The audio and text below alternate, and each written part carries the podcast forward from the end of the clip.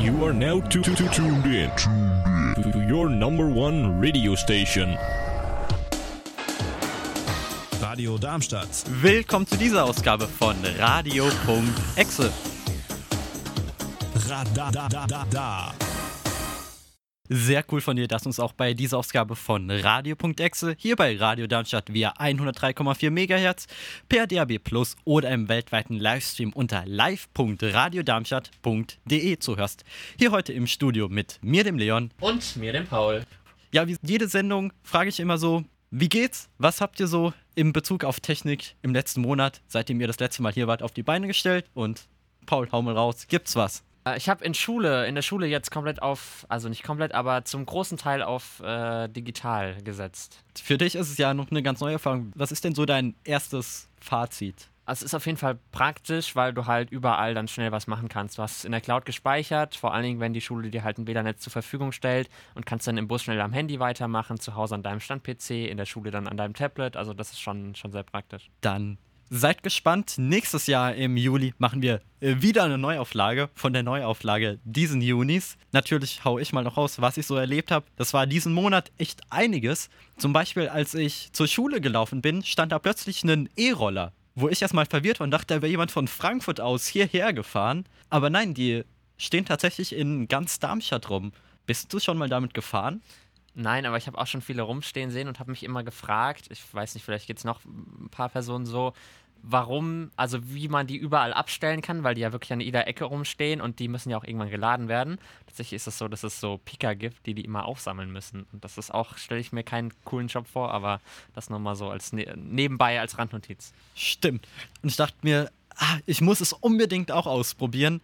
Aber das Tolle ist, wie ich äh, von sehr guten Kumpelinen erzählt bekommen habe, man braucht entweder als Bezahlmethode PayPal oder eben eine Kreditkarte. So war, ich habe weder das eine noch das andere. Die haben zum Beispiel so gelöst, da hat eine Person PayPal und die andere gibt ihr dann halt immer das Geld.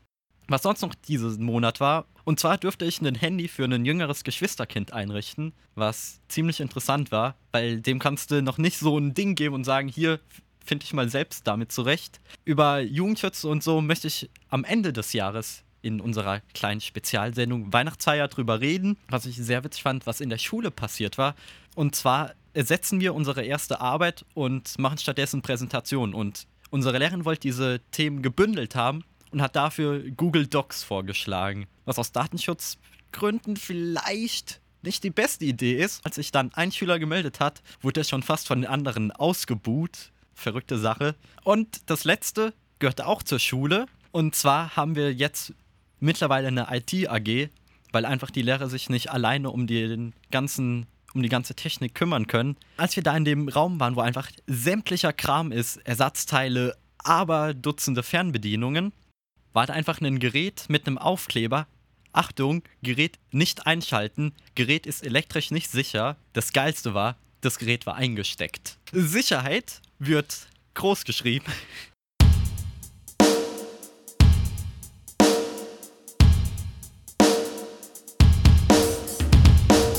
Cyberkriminalität, viele Taten und weniger Ermittlernachwuchs. Facebook entfernt rechtspopulistisches Compact-Magazin. Was tun bei kein Netz? Die Big Brother Awards, der Negativpreis für Datenkraken und Wi-Fi Darmstadt, die Technik-News. Im Jahre 2009 stieg die Anzahl an Straftaten, die im oder durch das Internet begangen worden sind, von 33.334 auf über 35.000 im Vergleich zum Vorjahr an. 2017 soll es nach noch unter 20.000 Fälle gewesen sein. Daher, im Kampf gegen Cyberkriminalität wurden die Studienmöglichkeiten bei der Kriminalpolizei in Hessen erweitert. Ab September hätte der Studiengang Cyberkriminalistik in Mülheim am Rhein im Landkreis Offenbach studiert werden können. Doch mangels Interesse wurde der Studienstart abgesagt und auf Februar 2021 verschoben. Von den 50 möglichen Plätzen hätten mindestens 18 belegt werden müssen, aber laut Michael Rudolph von der Polizeiakademie in Hessen lag die Bewerberzahl im oberen einstelligen Bereich. Innenminister Peter Beuth von der CDU sieht diesbezüglich einen großen Personalbedarf und Andreas Grün von der Gewerkschaft der Polizei, kurz GdP, kann sich das mangelnde Interesse nicht erklären. Der Bund Deutscher Kriminalbeamter kritisiert die Studiengruppe. Es brauche studierte Informationen Informatiker oder Informatikerinnen, die mit ihrer Expertise zur Aufklärung von Straftaten beitragen, statt IT-versierte Sachbearbeiter oder Sachbearbeiterinnen. Die sozialen Netzwerke Facebook und Instagram sperrten die Accounts des rechtspopulistischen Compact Magazins. Das soziale Netzwerk argumentiert mit ihrem Regelwerk gegen Hass im Netz, gegen das die Herausgeber verstoßen haben. Die entsprechenden Seiten bzw. die Inhalte seien seit Freitagabend, den 28. August, nicht mehr verfügbar, wenn man versucht, diese aufzurufen. Facebook bestätigte dem WDR sowie NDR den nicht angekündigten Entschluss. Doch gänzlich spontan war der Entschluss sicherlich nicht, denn immer mehr Werbepartner machen Druck, indem sie drohen, auf Facebook keine Werbung mehr zu schalten, wenn das Netzwerk nicht konsequent gegen Hass im Netz reagiere. Das Compact Magazine verbreitet rechte Verschwörungstheorien und rührte für die mittlerweile aufgelöste Demonstration gegen die Corona-Auflagen in Berlin kräftig die Werbetrommel. Die Facebook-Webseite zählte 90.000 Likes. Homeoffice ein Trend, der vor allem durch die Corona-Pandemie befeuert wurde. Doch die gewonnene Flexibilität hat auch ihre Tücken. Zum Beispiel gibt es keine IT-Abteilung, die die teilweise oder gänzlich private Infrastruktur pflegt und bei Ausfällen binnen Minuten vor Ort ist. Störungen in der Telekommunikationsinfrastruktur können passieren. Blöd nur, dass niemand den Zeitpunkt sowie die Dauer vorhersagen kann. Stellt sich also die Frage, wie wappnet man sich gegen eine Unerreichbarkeit, als Folge einer Störung des Mobilfunks. Laut dem Telekommunikationsportal teltarif.de empfiehlt sich eine Ersatz-Prepaid-Karte bzw. ein Zweitvertrag ohne Grundgebühr in einem anderen Mobilfunknetz. Aber Achtung, Provider können länger nicht genutzte oder nicht wieder aufgeladene Karten kündigen und sperren. Daher sollte man diesbezüglich beim Support nachfragen sowie die Karte regelmäßig auf ihre Funktion überprüfen. Eine Garantie für ein störungsfreies Netz gibt es nicht. Laut teltarif.de ist in den allgemeinen Geschäftsbedingungen der Provider oft von einer Verfügbarkeit von mindestens 98% die Rede. Aufs Jahr gerechnet dürfte das Netz über sieben Tage ausfallen. Die Big Brother Awards sind die Oscars für Datenkraken. Es gibt sie in 19 Ländern. Am Freitag, den 18. September, verlieh der Verein Digital Courage das 20. Jahr in Folge diesen Negativpreis an Firmen, Organisationen sowie Politiker oder Politikerinnen. Die Preisskulptur soll eine von einer Glasscheibe und mit Beiband gefesselte Figur darstellen. Laut der offiziellen Webseite bringe der Verein die, Zitat, Feinde des Datenschutzes dorthin, wo sie nicht sein wollen im Scheinwerferlicht. Die Jury setzt sich aus den Vertretern des Vereins zusammen, aber unter anderem haben auch die Deutsche Vereinigung für Datenschutz, kurz DVD, oder der Chaos Computer Club, kurz CCC, ein Stimmrecht. Ganz zu Beginn im Jahre 2000 wurde die Payback-Karte ausgezeichnet. Das ist der Grund, weshalb sie gegenwärtig Kundenkarte statt Rabattkarte genannt wird. Zwei Jahre später musste Bayer dran glauben, weil Auszubildende mehr oder minder freiwillig vor einer Einstellung um eine Urinprobe zur Untersuchung auf Drogen gebeten wurden. Die diesjährigen Big Brother Awards gingen an Tesla für die Überwachung der Autoinsassen sowie deren Umgebung. Die Modekette HM habe Daten über Krankheiten der Mitarbeiter oder Mitarbeiterinnen gesammelt. Die Innenministerkonferenz erhielt einen Award in der Kategorie Geschichtsvergessenheit. Alle weiteren Preisträger sind unter bigbrother.awards.de gelistet. Wi-Fi Darmstadt ist das kostenlose WLAN-Netz, welches von der Wissenschaftsstadt Darmstadt, Darmstadt Marketing, Entega sowie HERG Mobilo und der Digitalstadt Darmstadt bereitgestellt wird. In der Innenstadt, am Hauptbahnhof sowie in 160 Bussen und Bahnen kann mit einem Smartphone, Tablet oder Notebook unter Android, macOS, Windows sowie Linux im Netz gesurft werden.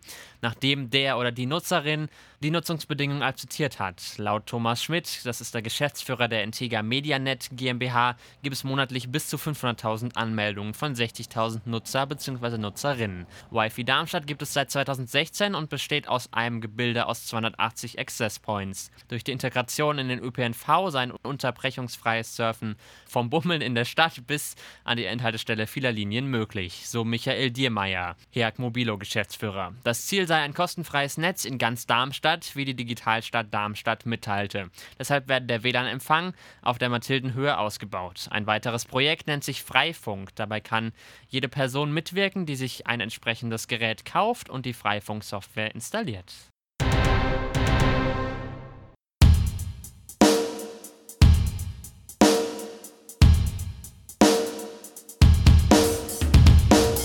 Im Rahmen ihrer regelmäßigen Präsentationen, besser bekannt als Nintendo Direct, stellt der Spielepublisher Nintendo allerlei neue Spiele, Erweiterungen im Sinne von Updates, neue Hardware und sonstigen Merch vor. Im Folgenden fassen wir die spannendsten Momente der Vorstellungen vom 3. September zusammen. Mit Mario Kart Live Home Circuit wird ein vertrautes Spiel, nämlich Mario Kart, in eine noch vertrautere Umgebung geholt, die eigenen vier Wände. Das Spielgeschehen verläuft dabei folgendermaßen. Jeder Spieler, jede Spielerin benötigt ein kleines, ferngesteuertes Auto mit einer Kamera und den Nintendo-Charakteren schlechthin, Mario oder Luigi. Vor der Fahrt wird mit Hilfe der vier mitgelieferten Brücken und zwei sogenannten Richtungsweisern die Strecke definiert. Beides besteht aus Pappe. Und schon kann das Rennen beginnen. Leider hat der Spieleentwickler stets den Fokus auf den Bildschirm der Konsole gelegt, sobald ein Item eingesetzt wurde. Daher können wir keine Aussagen darüber treffen, ob das reale Auto durch ein Powerpilz tatsächlich schneller fuhr oder sich das Auto drehte, wenn eine Banane auf der Fahrstrecke lag. Ab Mitte Oktober ist der Spielspaß käuflich erwerblich, aber mit Preisen von 109 Euro wird es ein teurer Spaß. Game Watch war ursprünglich der Name des ersten Handheldsystems von Nintendo. Nun wird das Produkt mit einem Farb-LCD-Panel ins 21. Jahrhundert katapultiert. Der Titel ist auch Programm, denn auf dem Gerät lässt sich das vor 35 Jahren in Japan veröffentlichte Super Mario Bros. damals für das NES spielen. Für Menschen, die auf Retro stehen, aber ebenso neue Ufer betreten möchten, bietet sich Super Mario Bros. The Lost Levels an. Das Spiel mit dem einprägsamen Namen Ball hat Mario in der Hauptrolle. Aber Moment, hast du nicht das Watch vergessen? Stimmt, die meiste Zeit wird das System wohl als Uhr hinhalten müssen. Laut Nintendo gäbe es dabei 35 kleine Details zu entdecken. Game Watch kommt voraussichtlich am 13. November in den Handel. Super Mario Bros. 35 ist ein Online-Multiplayer-Spiel. Auf ein Startsignal durchlaufen alle 35 Spieler das jeweilige Level. Besiegte Gegner wie Gumbas oder die Schildkröten namens Cooper landen mir nichts, dir nichts in den Leveln der anderen Spieler. Natürlich kann es auch umgekehrt geschehen. Es gewinnt, wer als letzter auf der Spielfläche bleibt oder am weitesten gelaufen ist. Ab Oktober ist das Spiel bis zum 31. März 2021 spielbar. Dieses Game wird ausschließlich als digitaler Titel erscheinen. Aber nicht nur das. Mario Bros. 35 bleibt Switch Online-Abonnenten vorbehalten. Super Mario 3D All-Stars, ein Spiel, das die drei Klassiker Super Mario 64, Super Mario Sunshine sowie Super Mario Galaxy vereint. Nintendo selbst bewirbt den Titel mit einer verbesserten Auflösung und einem 16 zu 9 Breitbild statt 4 zu 3 Seitenverhältnis. Zusätzlich gäbe es eine Art Soundbibliothek, die alle Tracks der drei Spiele beinhalte. Schon seit vergangenen Freitag, den 18. September, gibt es das Spielebundle als Kartenversion oder im E-Shop zu haben. Interessierte müssen sich nicht hetzen, sollten aber auch nicht allzu lange zögern, denn Ende März verschwindet Super Mario 3D All-Stars aus den Ladenregalen und dem Online-Store. Im Zuge des 35. Geburtstags von Super Mario Bros. erleben Super Mario 3D World und Bowser's Furry ab voraussichtlich dem 12. Februar 2021 ihre Wiedergeburt auf der Switch. Obendrein kooperiert Nintendo mit Lego. Schon jetzt lassen sich mit den bunten Bausteinen allerlei Level bewältigen.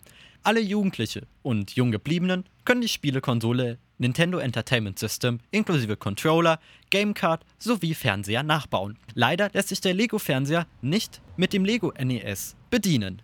Das waren jetzt die Infos und ich glaube, Paul, bei Nintendo, dem Thema kannst du dich mehr abholen, als wenn wir über Apple sprechen. Deshalb, was ist so deine Meinung? Was hältst du davon? Ich finde es ja auch interessant, dass Mario, diese Serie ist so alt und trotzdem kannst du einfach damit noch so viel Reibach machen.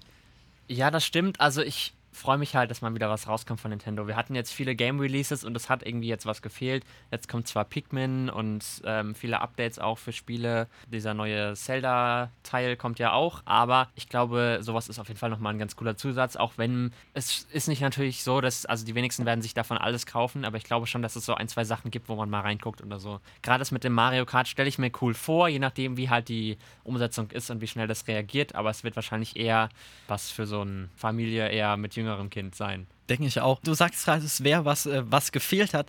Das heißt, du findest es cool, obwohl es ja eigentlich nur Remakes sind. Entweder von dem ganz alten Super Mario Bros. oder jetzt dann unten auch von dem äh, 3D World Game. Ja, wobei es immer schön ist, wenn du eine Konsole hast und kannst einfach das Spiel wechseln, anstatt du brauchst fünf Konsolen zu Hause und kannst diese ganzen Spiele nicht spielen. Insofern finde ich das schon gut. Auch dass Nintendo die Sachen remake, wobei ich mir wünschen würde, dass wenn man so ein Spiel schon mal auf einer alten Konsole hatte, dass man das irgendwie Nintendo nachweisen kann und dann einen Rabatt darauf kriegt, weil wenn ich mir jetzt nochmal jetzt auch Splatoon angucke, Mario Kart, da hat sich eigentlich grundlegend nichts verändert und man zahlt nochmal ein Vollpreis-Game, obwohl man das Game schon mal hatte und kann es nur noch für einen Bruchteil dessen, was man damals für, dafür auf der alten Konsole bezahlt hat, verkaufen, ist natürlich so eine Sache, wo man sich fragt, okay, er macht damit viel Geld, aber so wirklich toll ist es jetzt nicht. Hattest du ja schon mal in der Sendung gesagt, haben wir über die Switch, glaube ich, im. Ah, das- war als diese Switch Mini Lite, Switch Lite, ja. als die rauskam, genau. haben wir, glaube ich, darüber schon mal geredet. Was ja ein neuer Ansatz ist, dass jetzt plötzlich auch Spiele, obwohl sie digital sind, dass sie plötzlich limitiert werden. Entweder nur für ausschließlich Switch Online oder dass man sagt, die gibt's ab diesem Datum, kannst du die nicht, nicht mehr haben. Ist es so eine künstliche Limitierung? Ist es fair, dass Nintendo quasi seine Kundschaft hetzt, wenn sie oder dass sie wissen, es gibt diesen Zeitdruck wie auf beliebten Auktionsplattformen oder Online-Portalen, wo steht nur noch drei Stück auf Lager? Du sagst, es ist nichts anderes, was alle anderen, also viele andere Hersteller auch machen. Ich glaube, Nintendo ist da noch relativ harmlos, auch von dem Preis her, wenn ich das jetzt mit PlayStation äh, Plus vergleiche zum Beispiel, da zahlt man, glaube ich, auf jeden Fall über 50 Euro und bei Nintendo ist es halt deutlich weniger. Sie haben ja auch schon mit Tetris 99 und diesen ganzen älteren Spielen, die sie zusammengefasst haben, Spiele, die ausschließlich für Switch Online-Mitglieder zur Verfügung stehen und da kommt jetzt halt ein weiteres dazu, was dann aber ja glaube ich, kostenlos ist. Insofern auch viele haben das ja. Insofern finde ich das jetzt gar nicht so schlimm. Aber es ist natürlich eine Sache mit diesen anderen Limitierungen. Das hätte ich jetzt auch nicht unbedingt. Und das Letzte, was ich noch spannend finde, den Ansatz, wo man drüber auch streiten kann, ist, dass es jetzt plötzlich die Sachen als Lego-Version gibt. Das mit der NES ist ganz witzig, aber auch echt teuer. Ich war mal in einem Laden und huiui, der Preis hat es echt in sich. Aber zum Beispiel dieses Mario-Set, wo du deine eigenen Level bauen kannst, ist so, Lego ist eigentlich etwas, was du offline machst. Nintendo, gut, kannst du drüber streiten. So, die alten Systeme waren auch offline, aber plötzlich brauchst du einfach eine App. Ist es denn so pädagogisch wertvoll, wenn du schon Kleinstkinder ein Handy in die Hand drückst, damit sie mit Lego spielen können? Nein. Nein.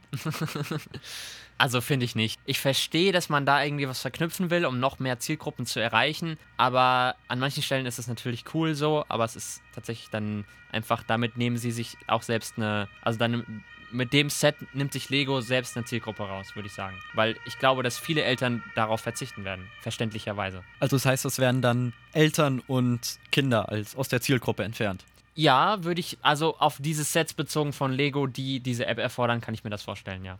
Und was glaubst du, wer hatte ein größeres Interesse an der Aktion? Lego oder Nintendo? Weil durch die dieses Retro-Feeling wieder aufgelebt werden kann. Ich glaube, Nintendo hat da größere Vorteile, weil sie einfach nochmal ihren Horizont ein Stück erweitern. Sie sind jetzt ja in diese mehr Hardware-Komponenten ein bisschen eingestiegen, auch mit dem Mario Kart, wie hieß es? Hab schon wieder den Namen vergessen. Home Circuit.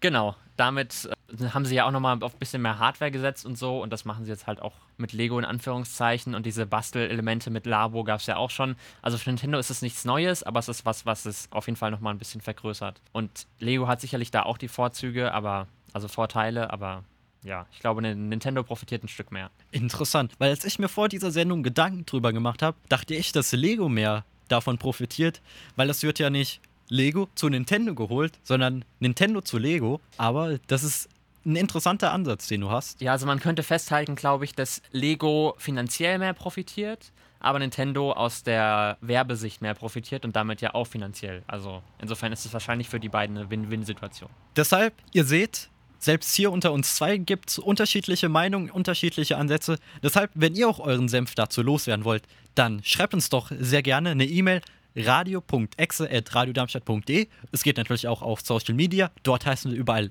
radioexeradar. Oder während unseren Sendezeiten könnt ihr auch einfach durchklingeln. Die Telefonnummer lautet 06151 8 7000.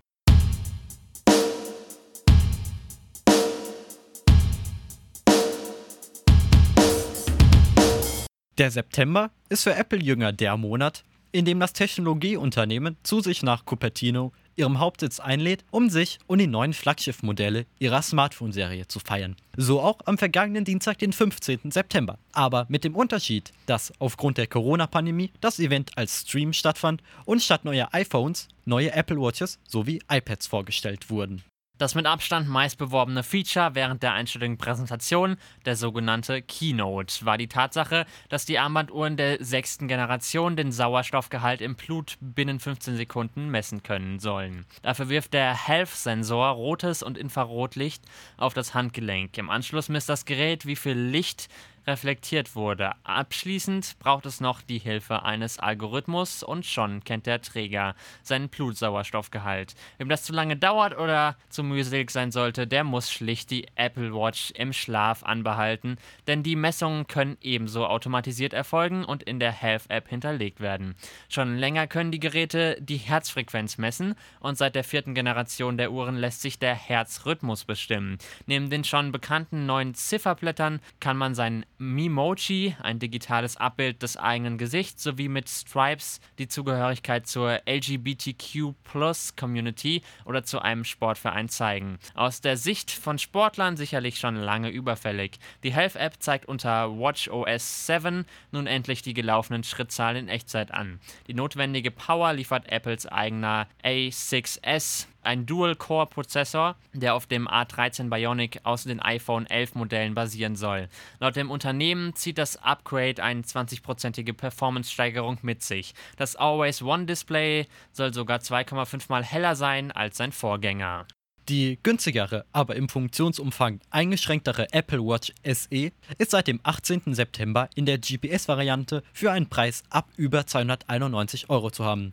Das Flaggschiff-Modell in den Farben Blau, Gold, Silber, Space Grau, Space Schwarz sowie Rot als Product Red Variante beginnt bei rund 418 Euro. Mit den neuen Solo Loop Armbändern soll sich die Uhr noch leichter anziehen lassen, denn die Silikonarmbänder besitzen keine Schnalle oder sich überlappende Einzelteile. Stattdessen genügt es, das Band zu dehnen. Entgegen der gängigen Praxis werden ab sofort keine Netzstecker mehr mitgeliefert. Das Hard- und Softwareunternehmen möchte auf diesem Wege seinem Ziel näher kommen, bis 2030 kohlenstoffneutral zu arbeiten. Dank Family Setup braucht es künftig nur noch ein Smartphone zum Einrichten und der Verwaltung mehrerer Apple Watches. Dies ist beispielsweise praktisch, wenn die Kinder oder nicht technisch visierte Menschen gar kein weiteres Endgerät besitzen. Dennoch soll jede Uhr einen eigenen Account sowie eine eigene Telefonnummer zugeordnet werden können. Dadurch haben Eltern die Macht, für jedes Kind separat zu bestimmen, mit welchen Kontakten es Nachrichten austauschen kann. Zusätzlich versendet die Uhr eine Push-Up-Benachrichtigung an die Erziehungsberechtigten, wenn der Nachwuchs an zuvor der definierten Orten aufkreuzt, zum Beispiel in der Schule, im Verein oder bei den Großeltern. Im Schulmodus werden eingehende Nachrichten stumm geschaltet und auch sonst stehen nur noch fundamentale Funktionen bereit. Family Setup verlangt mindestens die Apple Watch der vierten Generation in der zellularen Variante, also mit Mobilfunkanbindung. Obendrein muss man in Deutschland seinen Mobilfunkvertrag bei der Telekom, Vodafone oder Telefonica abgeschlossen haben. Apples neuer Dienst Fitness Plus setzt eine Apple Watch plus ein iPhone, iPad oder Apple TV zur Wiedergabe der Trainingseinheiten voraus. Die eigenen Gesundheitsdaten wie Puls, verbrannte Kalorien oder Schrittzahl werden währenddessen auf der Uhr auf das andere Wiedergabegerät gestreamt. Der Dienst umfasst die Trainingseinheiten Muskelaufbau, Yoga, Radfahren, Tanzen, Laufen, wahlweise auch Rennen auf dem Laufband, Rudern, Tabata-Training oder es legt den Fokus auf den Körperschwerpunkt. Zum Runterkommen gibt es ebenso Sessions zur Entspannung. Fitness Plus kostet 9,99 Dollar pro Monat bzw. 79,99 Dollar im Jahr bei jährlicher Abrechnung. Käufer und Käuferinnen einer Apple Watch erhalten die Dienstleistung drei Monate kostenfrei. Der Launch soll noch vor Ende des Jahres erfolgen, aber leider nicht in Deutschland. Durch Family Link können bis zu sechs weitere Familienmitglieder ihren Kalorien den Kampf ansagen.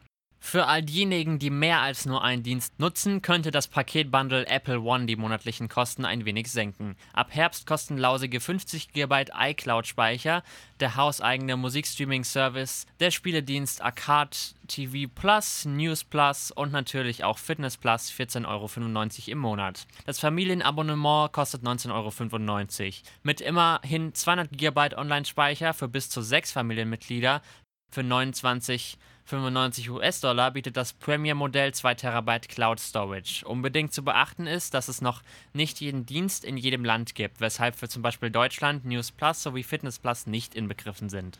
Zehn Jahre nach der Vorstellung des ersten Tablets stellt das Hard- und Softwareunternehmen im September das iPad der achten Generation sowie das iPad Air-Modell der vierten Generation vor. Ersteres wird von dem 6-Kern-Prozessor A12 Bionic, ein Prozessor, den man sowohl aus dem iPhone XR, XS bzw. XX Max kennt, befeuert. Hinzu kommt ein 4-Kern-Grafikprozessor. Durch die drei Konnektoren am linken Rand ist das neue Modell mit dem Smart Keyboard sowie weiteren Tastaturen von Logitech kompatibel. Für Handschriftfetischisten steht der Eingabestift Apple Pencil der ersten Generation bereit. Im Umkehrschluss heißt das, dass das iPad 8 statt auf den neuen Standard USB-C leider auf die altbekannte Lightning-Technologie setzt. Das Gerät mit seinem 10,2 Zoll Retina-Display ist seit Freitag, den 18. September, für einen Preis ab 369 Euro zu haben. Beim neuen iPad Air ging man einen Schritt zurück, um einen Schritt nach vorne zu gelangen. Denn das Design ähnelt stark dem iPhone 5S, bloß ohne Homebutton. Wer denkt, dass deshalb Face ID zum Entsperren des Gerätes verwendet wird, liegt ebenso falsch. Wie wird das Tablet dann gesichert? Etwa nur mit einer PIN? Mitnichten, denn der Fingerabdrucksensor ist im Powerknopf an der Oberseite verbaut. Das 10,9 Zoll Liquid Retina Display weist eine Auflösung von 2360 x 1640 Pixeln auf. Das Gerät ist umrahmt von einem Gehäuse in Silber, Spacegrau, Roségold, Grün oder Blau. Die Frontkamera filmt Full HD Videos mit bis zu 60 Bildern pro Sekunde. Die 12 Megapixel Hauptkamera liefert Videos in 4K bei 60 FPS. Slow Motion Videos erfassen bis zu 240 Bilder je Sekunde. Noch vor den iPhones ist dieses iPad Air das erste Gerät, in der 6-Kern-Prozessor A14 Bionic verbaut worden ist. Für die notwendigen Grafikleistungen kommt ein 4-Kern-Grafikprozessor auf. Diese Produktserie unterstützt nun sowohl den Apple Pencil der zweiten Generation als auch das sehr preisintensive Magic Keyboard. Durch den USB-C-Anschluss lassen sich fortan Kameras, Festplatten und weiteres Zubehör mit dem Tablet verbinden. Interessierte sollten für den Oktober mindestens 632 Euro zurücklegen. So, und das waren jetzt sehr viele Informationen auf kleinen Zeitraum. Deswegen gönnen wir euch eine ganz kurze Pause, ehe wir in die Diskussion kommen.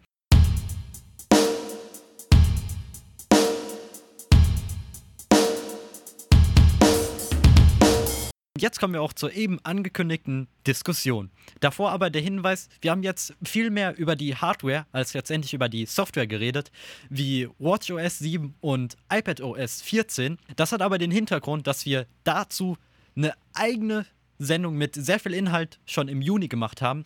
Wer sich dafür interessiert, natürlich nach der Sendung, könnt unseren Podcast anhören, entweder per Apple Podcast, Google Podcast, Spotify, Deezer, TuneIn oder ihr geht auf unsere Webseite radioexe.de. Dort gibt es alle Ausgaben im Webplayer. Kurz gesagt, überall, wo es Podcasts gibt, jetzt bist du ja so unser Apple-Experte, beziehungsweise der, der Apple-Geräte nutzt. Äh, unser anderer Kollege ist, hör zu, Grüße gehen raus an dich. Äh, genau, also der, der da ist und Apple-Geräte nutzt. Was sagst du denn dazu? Ich sag dazu, klingt interessant, aber wenn es so wird wie jetzt hier Betriebssysteme, doch etwas enttäuschend. Zum Beispiel Deshalb, wenn ihr noch nicht auf iPad OS oder iOS 14 geupdatet habt, macht es noch nicht. Zum Beispiel kann ich meine Notizen-App funktioniert einfach nicht mehr. Ist sehr cool, wenn so eine Funktion fehlt. Dann so ein paar Sachen, wo ich mich drüber gefreut habe mit dem Apple Pencil, funktionieren auch nicht. Die Widgets, ja, auf die eine App, wo ich mich drauf gefreut habe, dass es da richtig sinnvoll werden könnte, dreimal dürft ihr raten, funktioniert auch nicht. Also, aber zur Uhr an sich die 6er, klar, ist deren Flaggschiffmodell, da müssen die irgendwas Neues haben. Ich fand es von denen schon etwas lässig, weißt du, die haben wirklich alle paar Sekunden damit geworben, dass auch jetzt dein Blutsauerstoffgehalt gemessen werden kann. Ich meine, ich habe schon beim ersten Mal verstanden, dass es funktioniert. Ja, also ich glaube halt, es, sie mussten irgendwelche neuen Funktionen natürlich reinmachen, ne? Irgendwie willst du es ja auch verkaufen. Ist ja klar, dass du irgendwas Neues machst, aber es ist jetzt nicht so, dass es, glaube ich, viele Leute davon überzeugt, wirklich sich eine neue, ein neues Gerät anzuschaffen, was jetzt ja auch nicht äh, für 2, 3 Euro ist, ne? Genau. Deswegen, was ihr auf jeden Fall mitnehmen könnt, auf jeden Fall, wenn ihr ein iPad 5, 6 oder 7 habt, dann lohnt sich das Upgrade eigentlich in den wenigsten Fällen bis gar nicht. Und aber die Apple Watch SE könnte interessant sein, aber nur, wenn ihr eine schon bereits ein, entweder keine habt oder eine Uhr unter der Apple Watch 4 weil dazu gibt es ein ausführliches Video von dem YouTuber Kilian, besser bekannt als I Know Review. Der hat dazu das mal aufgedröselt, weshalb das eigentlich die Apple Watch SE nichts anderes als eine Vierer. Und ich sehe schon in unserer Uhr, wir haben noch ein Thema, über das wir unbedingt reden möchten.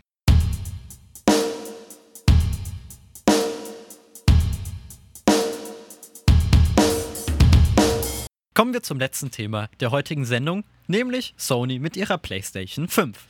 Nachdem die Next Generation Konsole von Sony, die PlayStation 5, zum ersten Mal am 11.06.2020 gezeigt wurde, kam es überraschenderweise am 17. September 2020 dazu, dass einige Online-Shops die Konsole zur Vorbestellung anboten. Das Doofe für die Nutzer aus Europa, für sie war der Release der Vorbestellungen um 24 Uhr. Und das auch noch unangekündigt. Als ob das nicht schon genug Ärger für die Personen, die keine bekommen haben, gewesen wäre, ärgern sich jetzt auch noch die, die eigentlich eine Konsole sicher hatten. Viele Bestellungen wurden nämlich bereits wieder storniert. Schlussendlich gab Sony nach den ganzen Aufregungen bekannt, dass die PS5 ab dem 12. November 2020 in den USA, Japan, Kanada, Mexiko, Australien, Neuseeland und Südkorea erhältlich sein soll. Europa folgt dann voraussichtlich am 19. November 2020. Soweit die Infos. Jetzt die Frage: Wirst du zu den Leuten gehören, die am 19. November vor den Ladentüren stehen oder dich durch die Online-Shops klicken?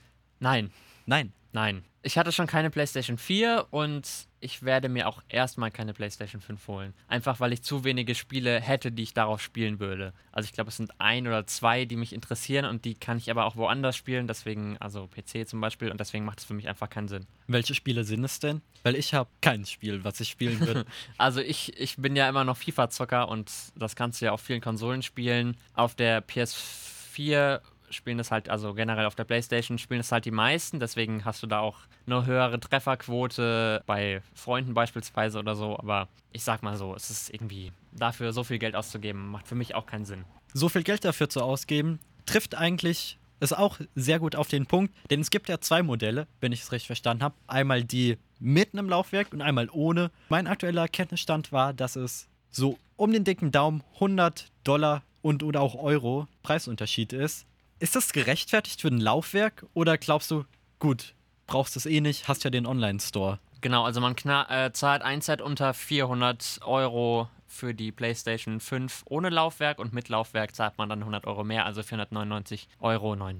Also ein Laufwerk kriegt man für einen PC für 20, 30 Euro, wenn man schon, also man kriegt es auch günstiger, aber Aber ein DVD oder auch Blu-ray-Laufwerk? ich glaube ein DVD-Laufwerk. Aber wir können ja mal eine schnelle Recherche betreiben in unserem Browser und unserer Suchmaschine des Vertrauens, während hier viele Einsatzkräfte vorbeirauschen. So, dann mache ich mal kurz meine Erfahrung. Wir, auch obwohl ich gesagt habe, ich spiele nicht auf der Playstation, haben wir dennoch eine zu Hause. Früher wurde sie auch mal zum, wurde das Laufwerk auch für Spiele genutzt, wie nur FIFA, wo ich drüber überlegt, waren zwei aufeinanderfolgende Jahre und deren Ableger. Dann hat sie eigentlich nur noch als Blu-ray-Laufwerk hingehalten.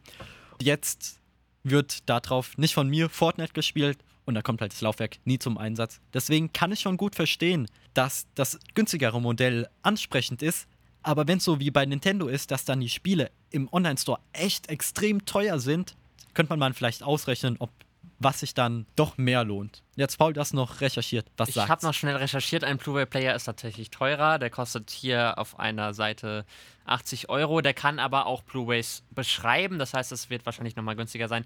Insgesamt kann man es noch als rechtfertigt bezeichnen, würde ich sagen. Wenn das Gerät was für dich wäre, würdest du es mit oder ohne Laufwerk? Wir können es ja theoretisch auf jede Konsole, auch auf die Switch, den Fall replizieren. Würdest du eine Switch ohne Karteneinschub kaufen? Nein. Weil, also diese Karten-Download-Diskussion zieht sich ja schon, weiß ich nicht, seit es äh, diese Download-Version auf Konsolen gibt. Aber ich finde, es ist wichtig, trotzdem die Spiele auch noch wieder, wenn du sie nicht mehr spielst, verkaufen zu können, an Freunde verleihen zu können und solche Sachen. Und das kannst du mit digitalen Spielen einfach aktuell nicht machen. Und dann gebe ich lieber bei der Konsole 100 Euro mehr aus und habe dafür dann am Ende, wenn ich Spiele nicht mehr spiele, das auch wieder reingeholt. Dann schließen wir damit die Diskussion ab, denn So schnell vergeht auch wieder eine weitere Stunde Radio.exe hier bei Radio Darmstadt via UKW 103,4 MHz, per DAB Plus oder im weltweiten Stream unter live.radiodarmstadt.de. Hier heute im Studio mit mir, dem Leon. Und mir, dem Paul. Das Technikmagazin Radio.exe hört ihr wie immer jeden vierten Sonntag im Monat ab 17 Uhr. Das heißt, wir hören uns das nächste Mal am 25. Oktober in gewohnter Frische. Wenn ihr einfach nicht genug von uns haben könnt, dann hört jederzeit und überall unseren Podcast. Auf Apple Podcast, Google Podcast, Spotify, Deezer, TuneIn und, und, und. Alle relevanten Links findet ihr auf unserer Website radioexe.de. Und überall dort, wo es geht, freuen wir uns über eine positive Bewertung. Mit Wenn- zwei Accounts. Genau. Wenn ihr uns kontaktieren möchtet, geht das entweder per E-Mail, diese lautet radio.exe.radiodarmstadt.de, auf Social Media at radioexeradar oder klingelt euch zu unseren Sendezeiten durch. Die Telefonnummer lautet 06151 87000. Bleibt Radio Darmstadt auch weiterhin treu und hört unsere wöchentliche Sendung Young Power. Diese Show produzieren wir samstags live on air ab 17 Uhr sowie mehrfacher Wiederholung am Sonntag. Das nachfolgende Programm nennt sich Onimark, diagnostische Senderei bei Radio Darmstadt. Macht's gut, haut rein und ciao. Tschüssi! Radio Darmstadt.